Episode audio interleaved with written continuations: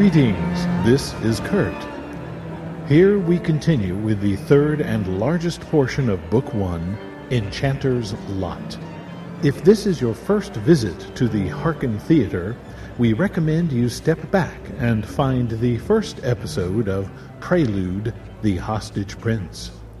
If you like what you hear, please rate, review, share, and follow on your favorite platform. We'd like to hear from you. Simply send comments, compliments, and questions to our email. If you care to be a benefactor and help in keeping these complex productions coming, it's very easy. Just buy me a coffee via the website Ko-fi.com listed with the description of each episode.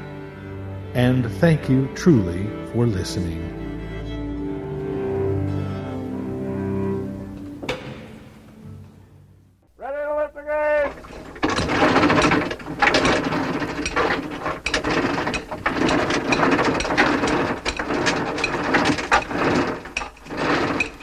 Through the gateway and enter the universe of the Hearken Theatre.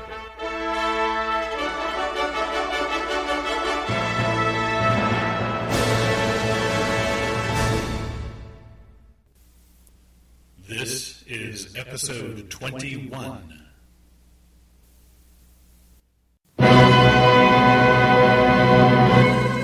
The Hearken Theatre presents the sound plays of A Bridge of Doom by Kurt Paul Hotelling.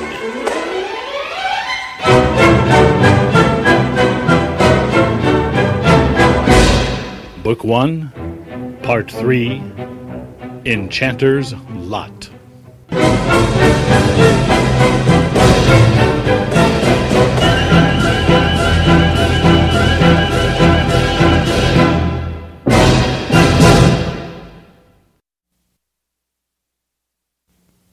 Chapter 25.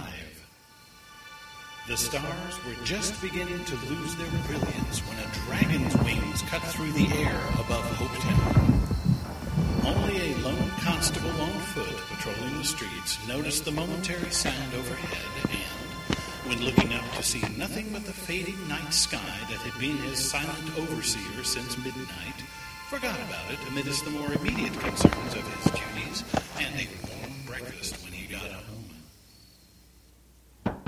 The distant pounding on the doors of the Athenium aroused Trimbul from a comfortable slumber. Blinking groggily at the stars still shining outside his window, he scrambled out of bed, pulled on a robe, and stumped his way barefoot down the stairs to the main chamber and the outer doors. Asleep on the downstairs desk, his pitchwing, Muff, raised a heavy eyelid, cooed sleepily, and returned to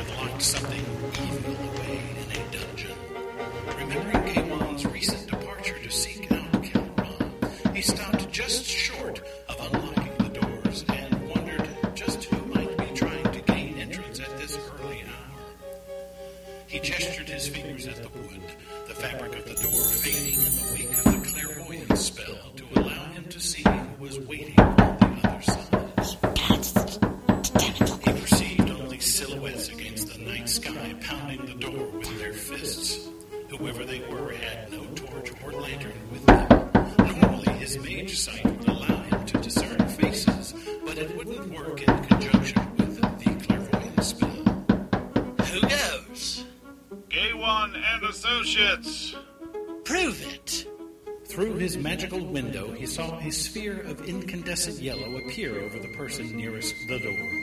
It is Gaiwan.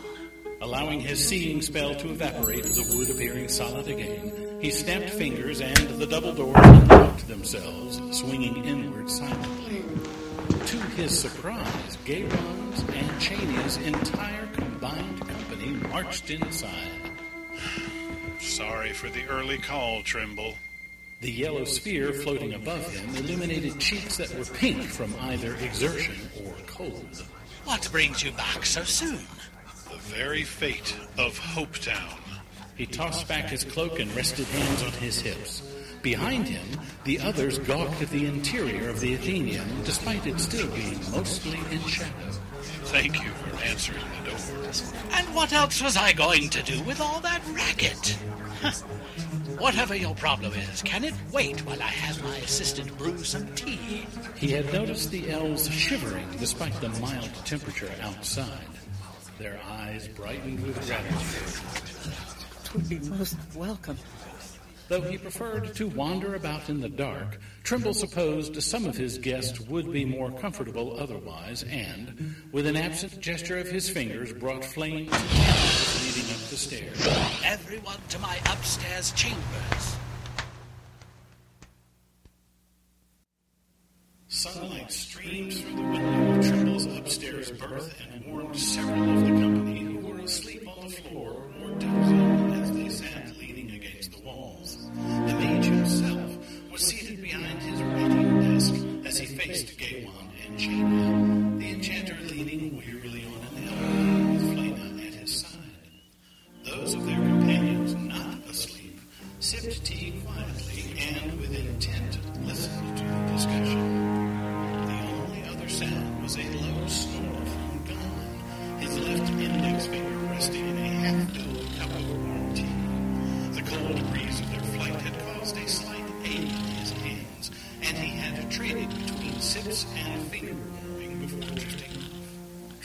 Trimbul steepled his fingertips together.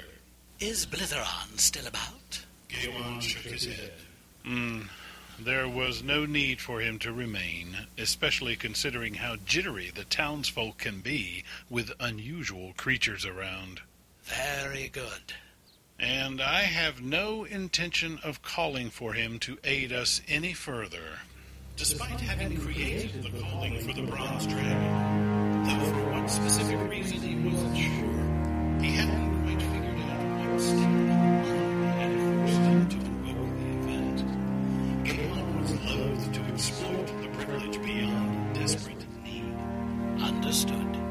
what is to be our course of action now? Can Hopetown muster enough force to defend itself? She had never met Gaiwan's mentor before this morning, but was quickly developing a feeling of respect for the man, mostly because of his unpretentiousness, something she had not known in men reputed to be powerful mages. Thoughtfully, Trimbul touched a finger to his nose. The question is not if we have enough. That should be no problem, especially now that we're forewarned.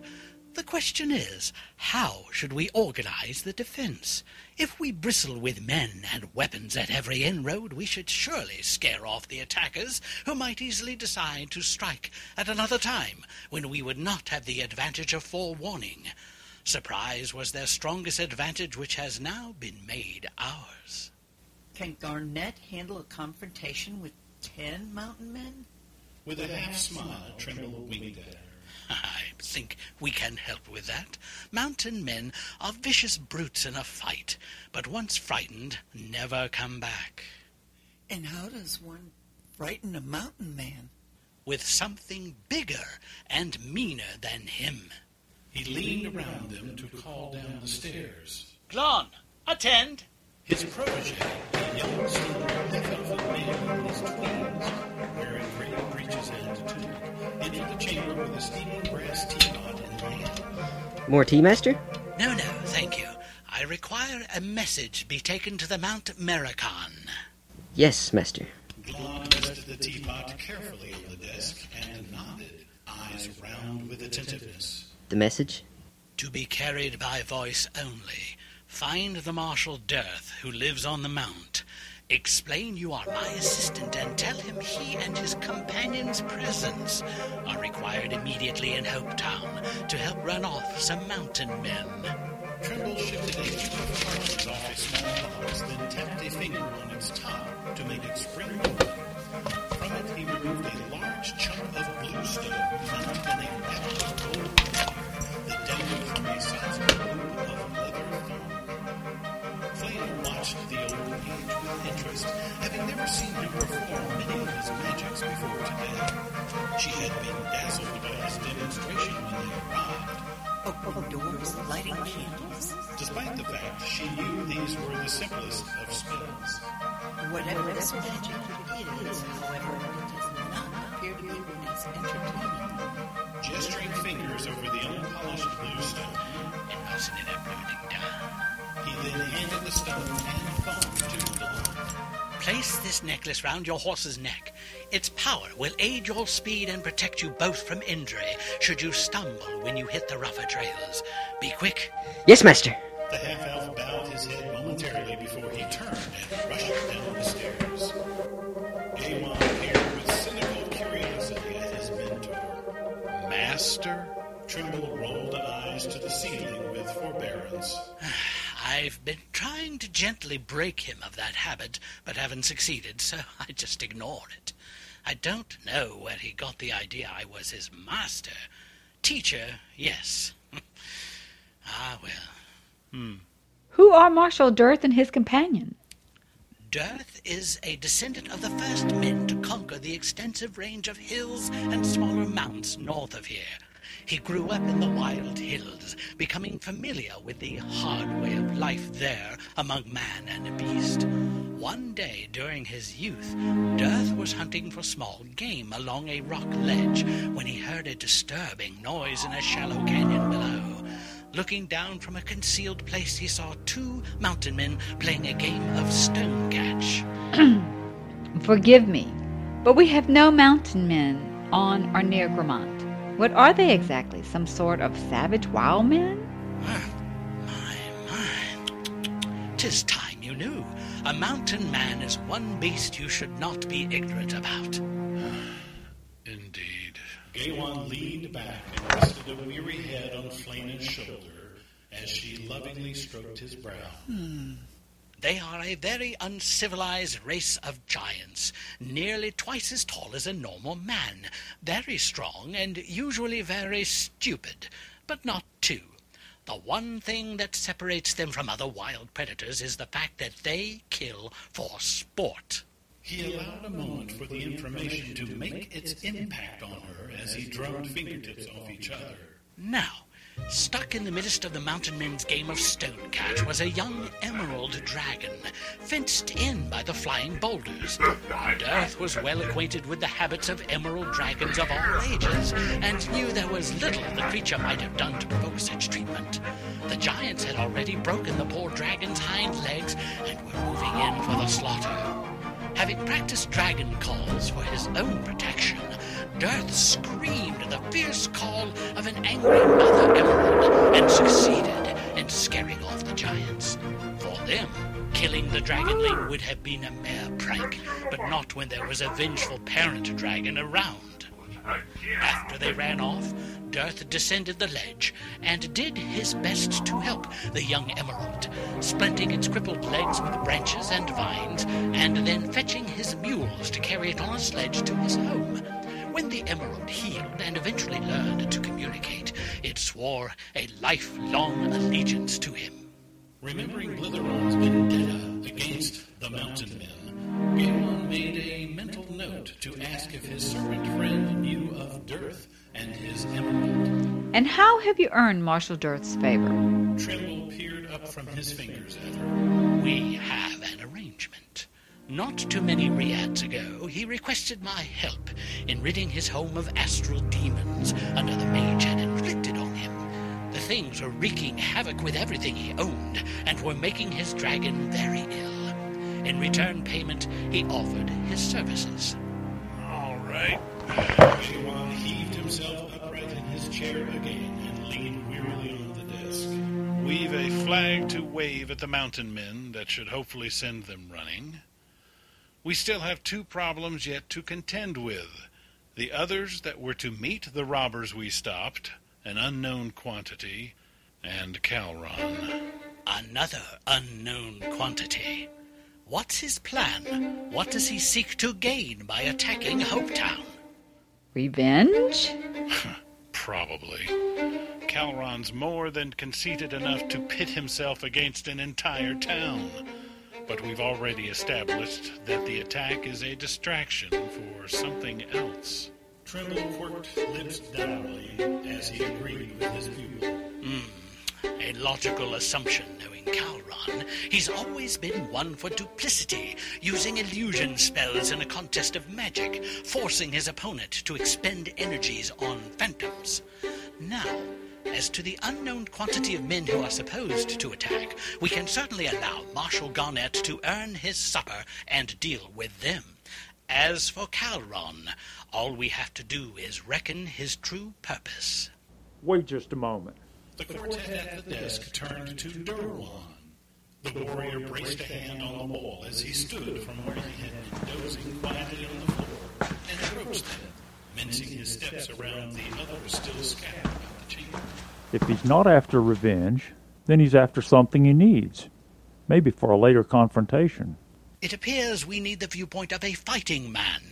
Aye, perhaps. He rested a foot upon an empty chair and leaned an elbow on his raised knee. If the enemy has something you want, perhaps you can use to your advantage. You first try to steal it. If that doesn't work, you try to take it by force. I would think we've both of those contingencies covered. He looked at each of them pointedly as he held up two fingers. Then you would try a combination of both tactics. Distract your enemy with an attack while you steal the thing you want. Which brings us back to the original question what does Kalron want? Scratching his leg just above his buskin, Durwan looked thoughtful. Is Kalron a fighter of any kind? Does he use weapons? Mm, Not that we've seen. He prefers to rely on his abilities as a mage. Does he lack money? Not according to Sarnath. He gave each of those forty men upfront payment in silver. Durwan's dark eyebrows lowered as he stared at nothing in particular. All right. He's a mage who doesn't use weapons and isn't hurting for money, but would probably be interested in getting revenge. He's arranged for a surprise attack on Hopetown, hiring a small legion of fighters and mountain men. Would he be leading this attack? The enchanter exchanged a calculating glance with Trimbul. Mm, Not likely. Then I agree with Gaiwan's initial assessment of Kalron's plan. He planted both feet firmly on the floor. The attack on Hopetown is meant as a distraction. Being a mage who doesn't need silver or weapons, it stands to reason he wants whatever a mage would naturally covet. The Athenium. How could I be so half witted as to not realize that? Possessing our tomes alone is more than a sufficient lure. You're saying he wants to take all those books you've got downstairs? No, that would be ridiculous. There are thousands. But we store many of the more powerful tools mages desire, but rarely have the proper discipline for using, thus, our purpose. Surely the Athenium is impenetrable to theft. While I'm inside, tis. For the most part, when I'm absent, it's safe from commoners seeking to steal the odd love philter or charm. But where mages are concerned, I've never felt overly confident. For every spell of protection, there's almost always a counterspell. But, like a thief picking a lock, Kalron will be exposed while he's effecting his counterspell. And with that, we have our trap.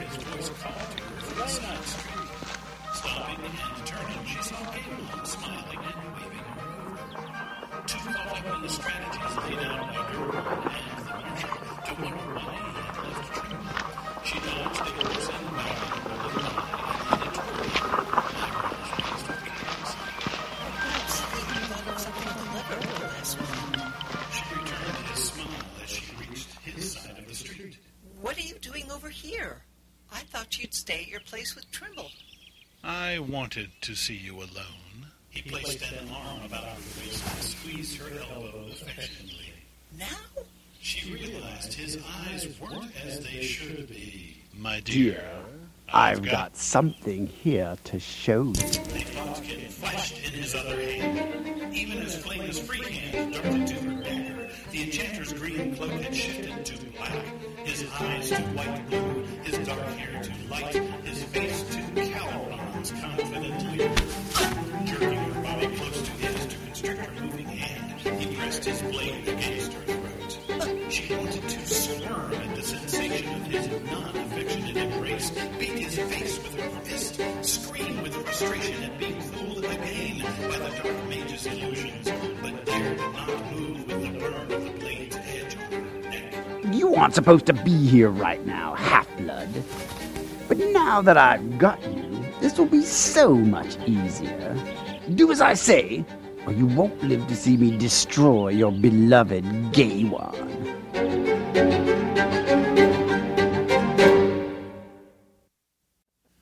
Thasgar and Gon sat at a small table situated with several others near one of the town square's many shops. Each man eyeballed the area vigilantly, both ignoring the full tankards of Trisk sitting before them.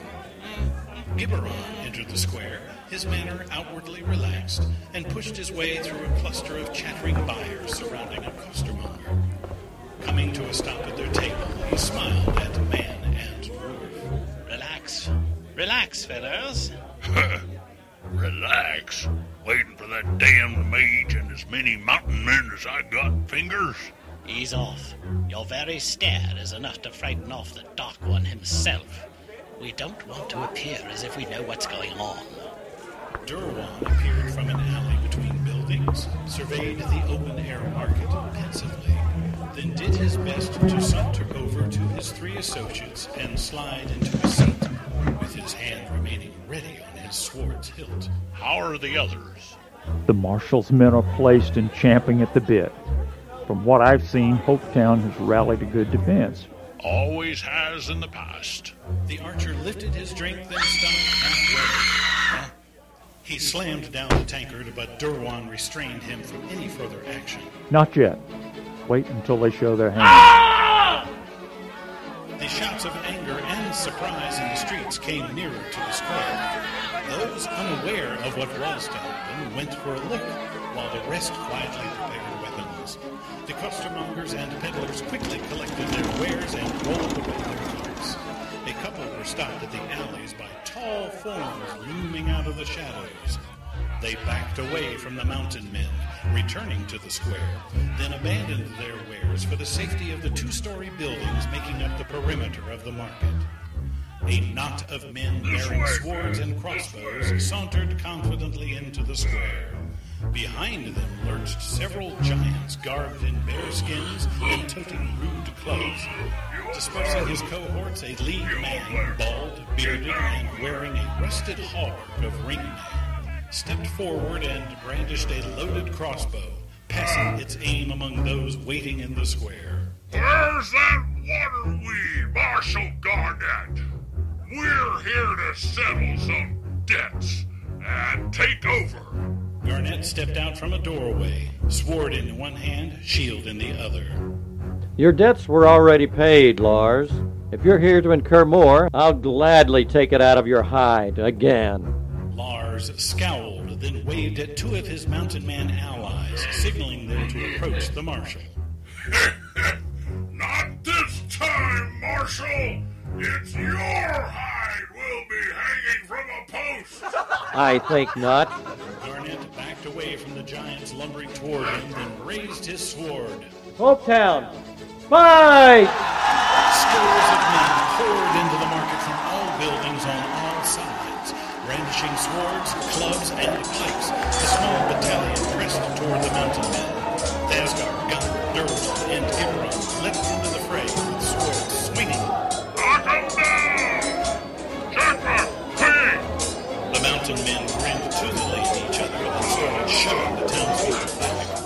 Then one of them remembered his knobby club and swept it through one of the fronts of shouting men. Three fighters knocked aside like so much fire. More men appeared on the roofs and loosed arrows into the mountain men, served to irritate the giants further, and they swung their claws with added force. The defenders were forced to give the giants room, no one able to get close enough to strike without risking a shattered skull or smashed limbs.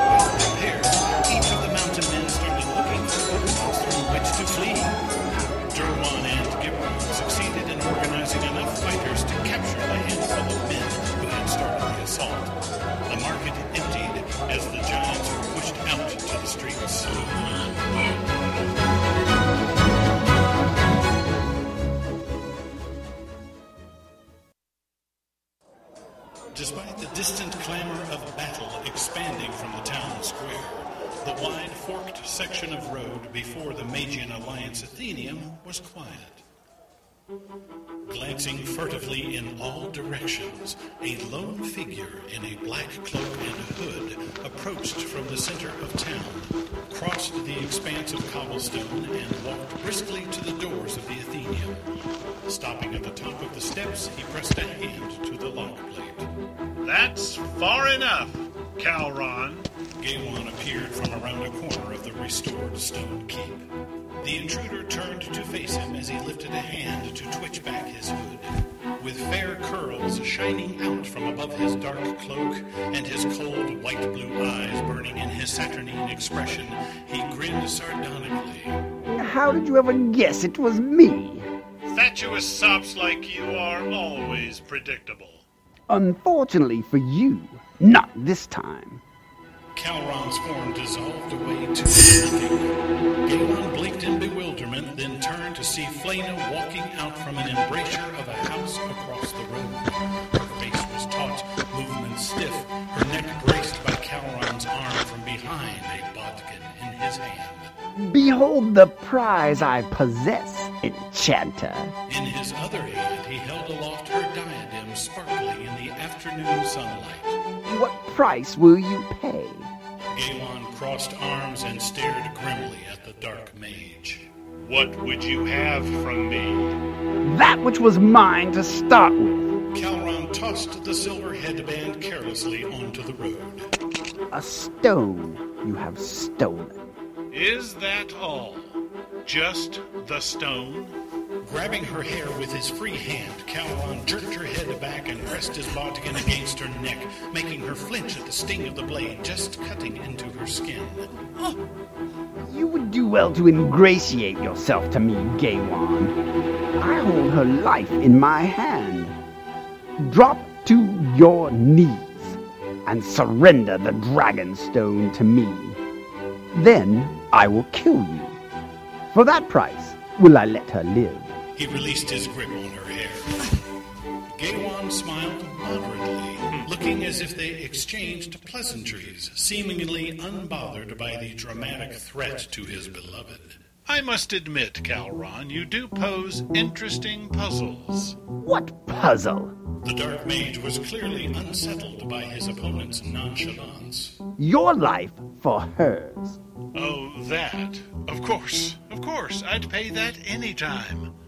I'm referring to your clever illusion just a moment ago of you walking down the street and trying to open the doors to the Athenium. Kalron narrowed pale eyes uneasily and frowned suspiciously at Gaiwan. A simple trick. It served its purpose of bringing you out of hiding. Yes, yes, it did.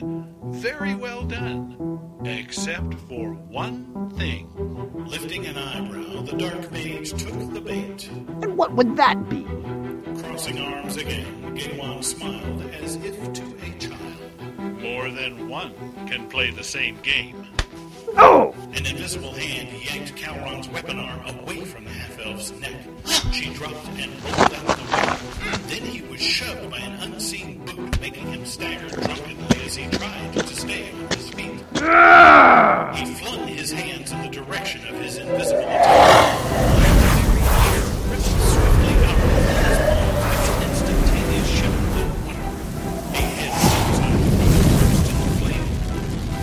As at another wave. His spell was intercepted and deflected toward a cottage by a similar lightning-fast ripple of force. A wood lintel of the half-timbered house caught fire. Looking for the source of the deflection, he found the enchanter standing a few paces away from the burning hedge. You pus-sucking insect! Should have slit your throat when I first overpowered you. Now I'll see you crawl. You'll need better tricks than what I've seen so far. Resorting to a hostage is the mark of an uncertain man. He wanted to distract Kalron long enough for Flana to get out of sight.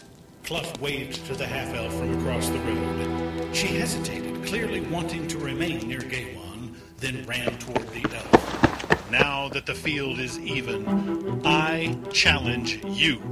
Challenge me?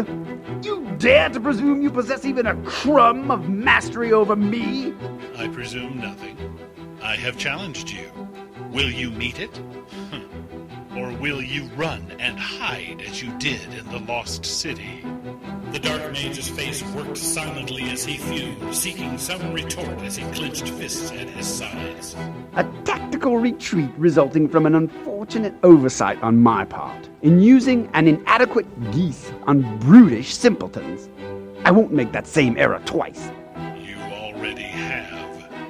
You've sought me out. Only to finish what I had left undone back in the underground. He raised hands swiftly and sent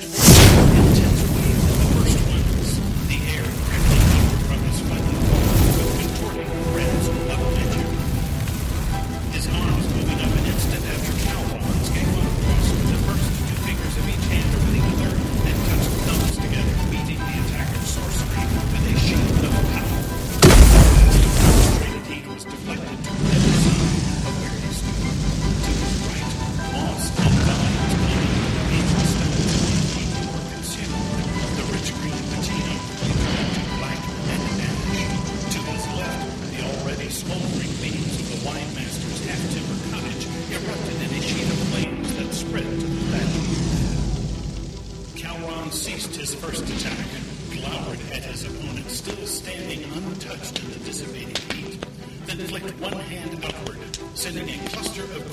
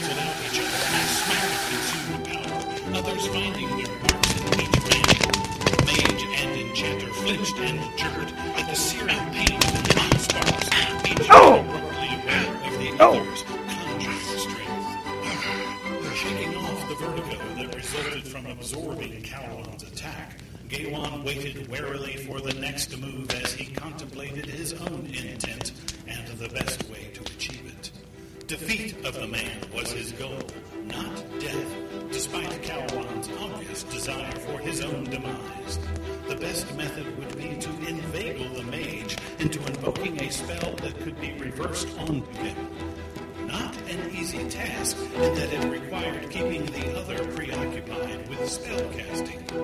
After a moment, when Kalron had done nothing else, Gaiwan decided some ego bruising was in order. Is that all you can do? Have you run out of tricks? I've only just begun, insect. Kalron lifted his white blue eyes to something down the road. Sunta! Gaiwan turned to see a mountain man appear from behind a distant house. With the awkwardness of his muscular bulk and size, the giant ran toward him with hard, bare feet.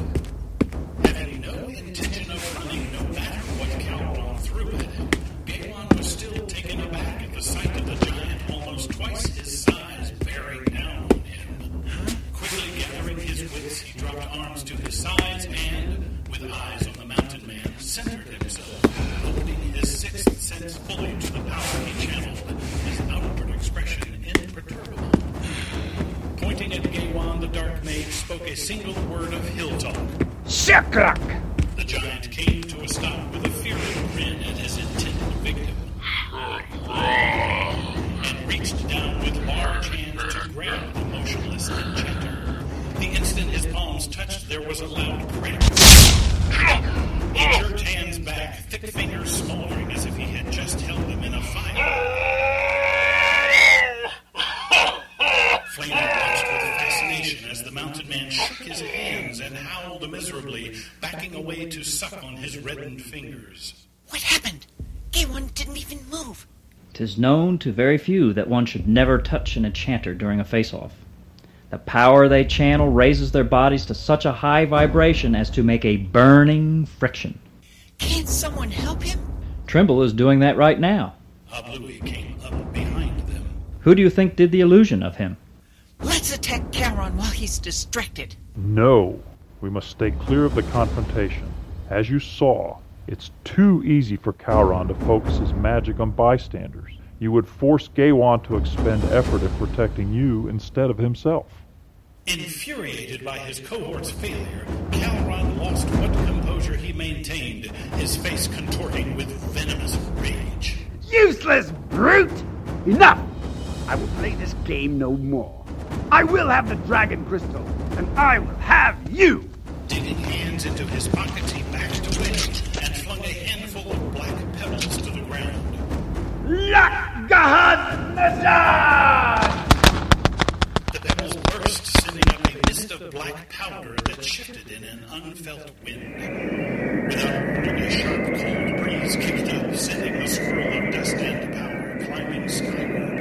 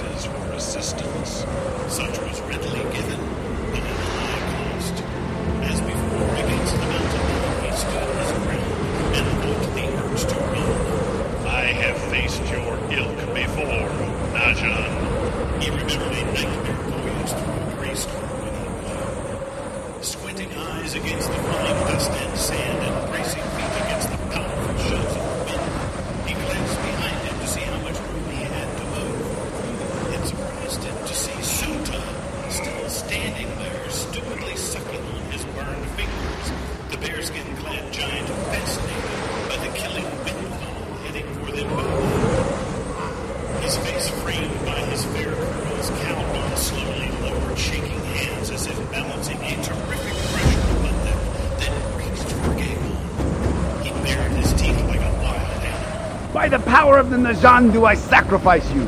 Quadriad Sacri!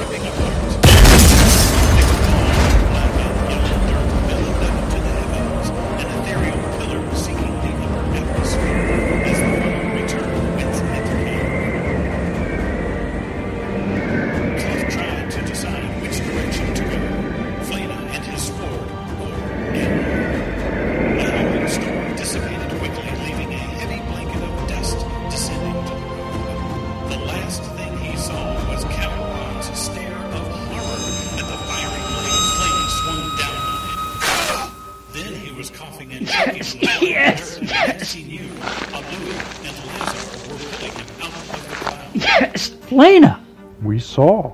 She held your sword in flame. She was gone before I could stop her. The last small swirls of wind and dust evaporated, and the road fell quiet. If she channeled her anger through your power sword, the thinning dust revealed two figures standing, one with bejeweled brow held a fiery blade pointed at the other's heart, both motionless as statues no one remembered Flana retrieving her diadem during the duel between Dark Mage and Enchanter. The fire in her eyes was reflected in the sword, her face that of an avenging angel.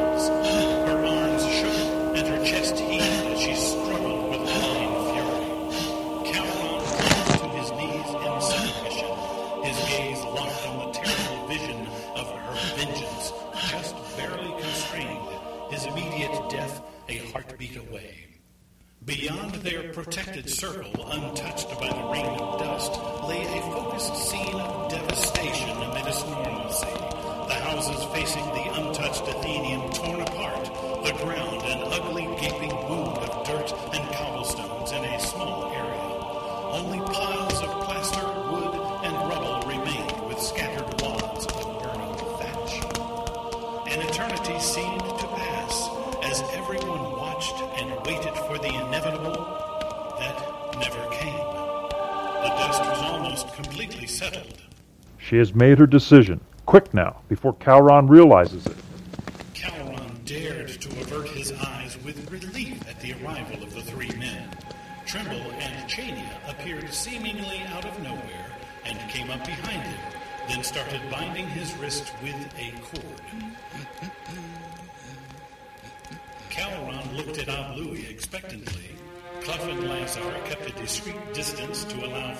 the freedom to slay the dark mage if she so chose. She still held the sword of infinity poised at his chest, but its strange fire was absent.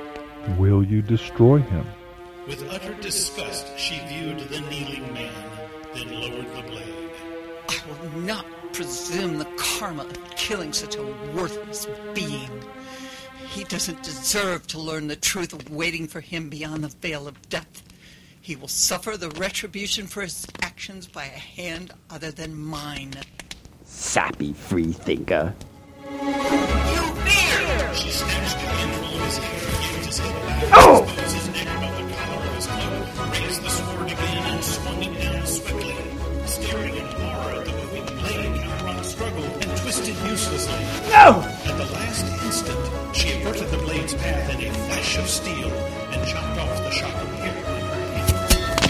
His head sprung forward with released tension, and he sagged to the ground. Inspecting her fistful of hair with grim satisfaction, she opened her hand and scattered the strands over the cobblestones, wiggling her fingers fastidiously with the last of it.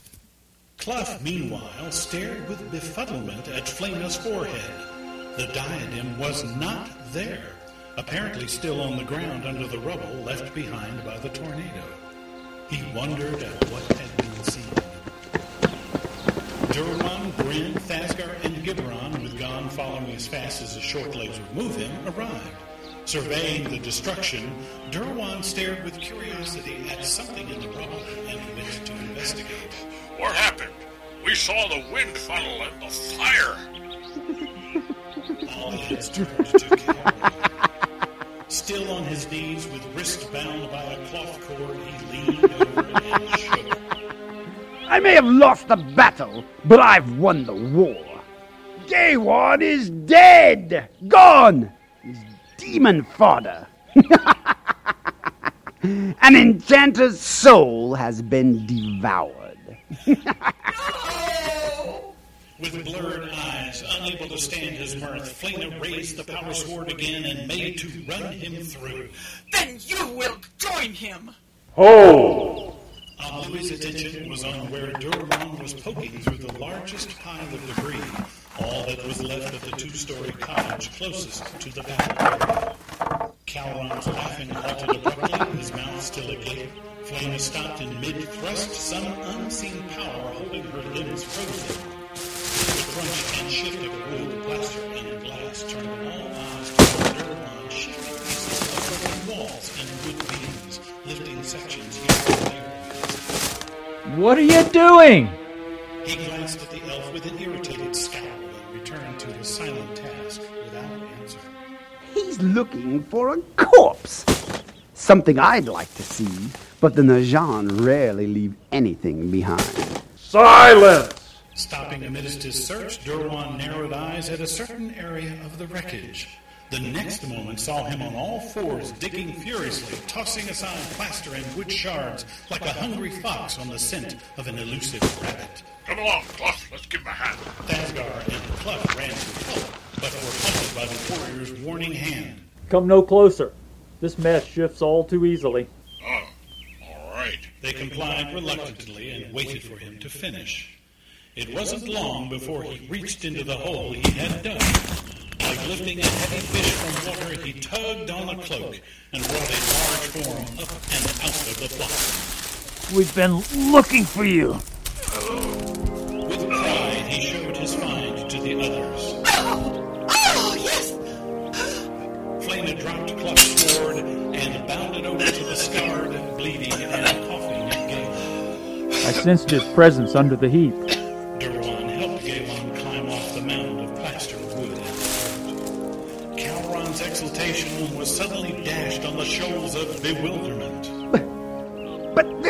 Cannot. This cannot be!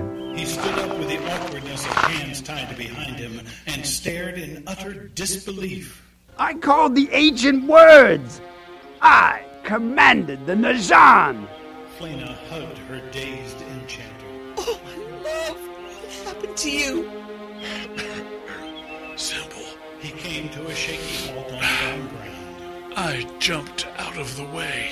Yeah! Fool! Fool! I'll kill you!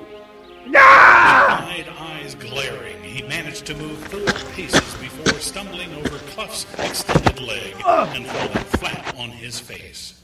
That will be enough of that. The elf planted a firm foot on the mage's back to hold him down. That explains what happened to the mountain man. K1, K1. Flena's arms were tight around him, her head on his shoulder. I truly thought I'd lost you. After the cacophony of conflicting powers, the heightened sensation of channeling energy, and the drain of resisting the force of the Najan's cyclone, the half elf's hug was a warm, healing balm to the enchanter's spirit, and he lifted a faltering hand to hold her close. Suddenly he could not breathe, his chest leaden, and he staggered back and bent over, racked by a painful turn, coughing and gasping desperately, lungs trying to purge the dirt and dust he had inhaled. The last thing he remembered was Flena's concerned hands on him as he doubled over, trying to get air. Then everything went black.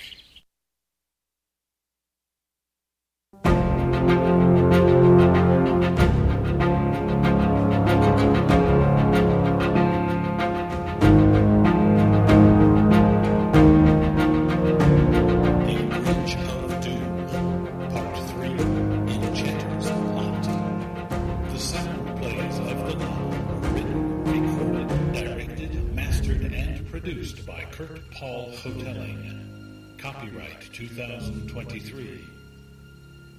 Character voices for episode 21 are performed by Christopher Adam Woodard, Kevin Norris, Marcel Hammer, Darcy Aradell Hotelling, Jay Gould, Richard Hammer, and H, the Great